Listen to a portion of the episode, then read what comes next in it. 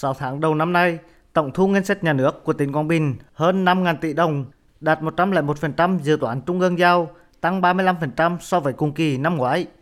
Tuy nhiên, việc thu ngân sách của tỉnh Quảng Bình vẫn chưa bền vững, chủ yếu thu từ tiền thuê và cấp quyền sử dụng đất, nợ đóng thuế vẫn còn cao. Công tác quản lý thị trường bất động sản, đấu giá quyền sử dụng đất còn nhiều hạn chế, dẫn đến thị trường bất động sản có nhiều dấu hiệu tăng nóng, khó kiểm soát. Việc giải ngân vốn đầu tư công còn rất chậm, công tác giải phóng mặt bằng một số dự án trọng điểm còn nhiều khó khăn để xảy ra tình trạng người dân trục lợi chính sách, xây dựng các công trình trái phép trên đất chờ bồi thường.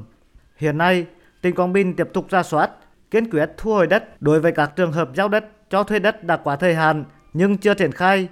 Các dự án chậm tiến độ do lỗi của chủ đầu tư, thu hồi chủ trương các dự án đã được thường trực Ban Thường vụ Tỉnh ủy cho phép nhưng không triển khai thực hiện trong thời gian qua.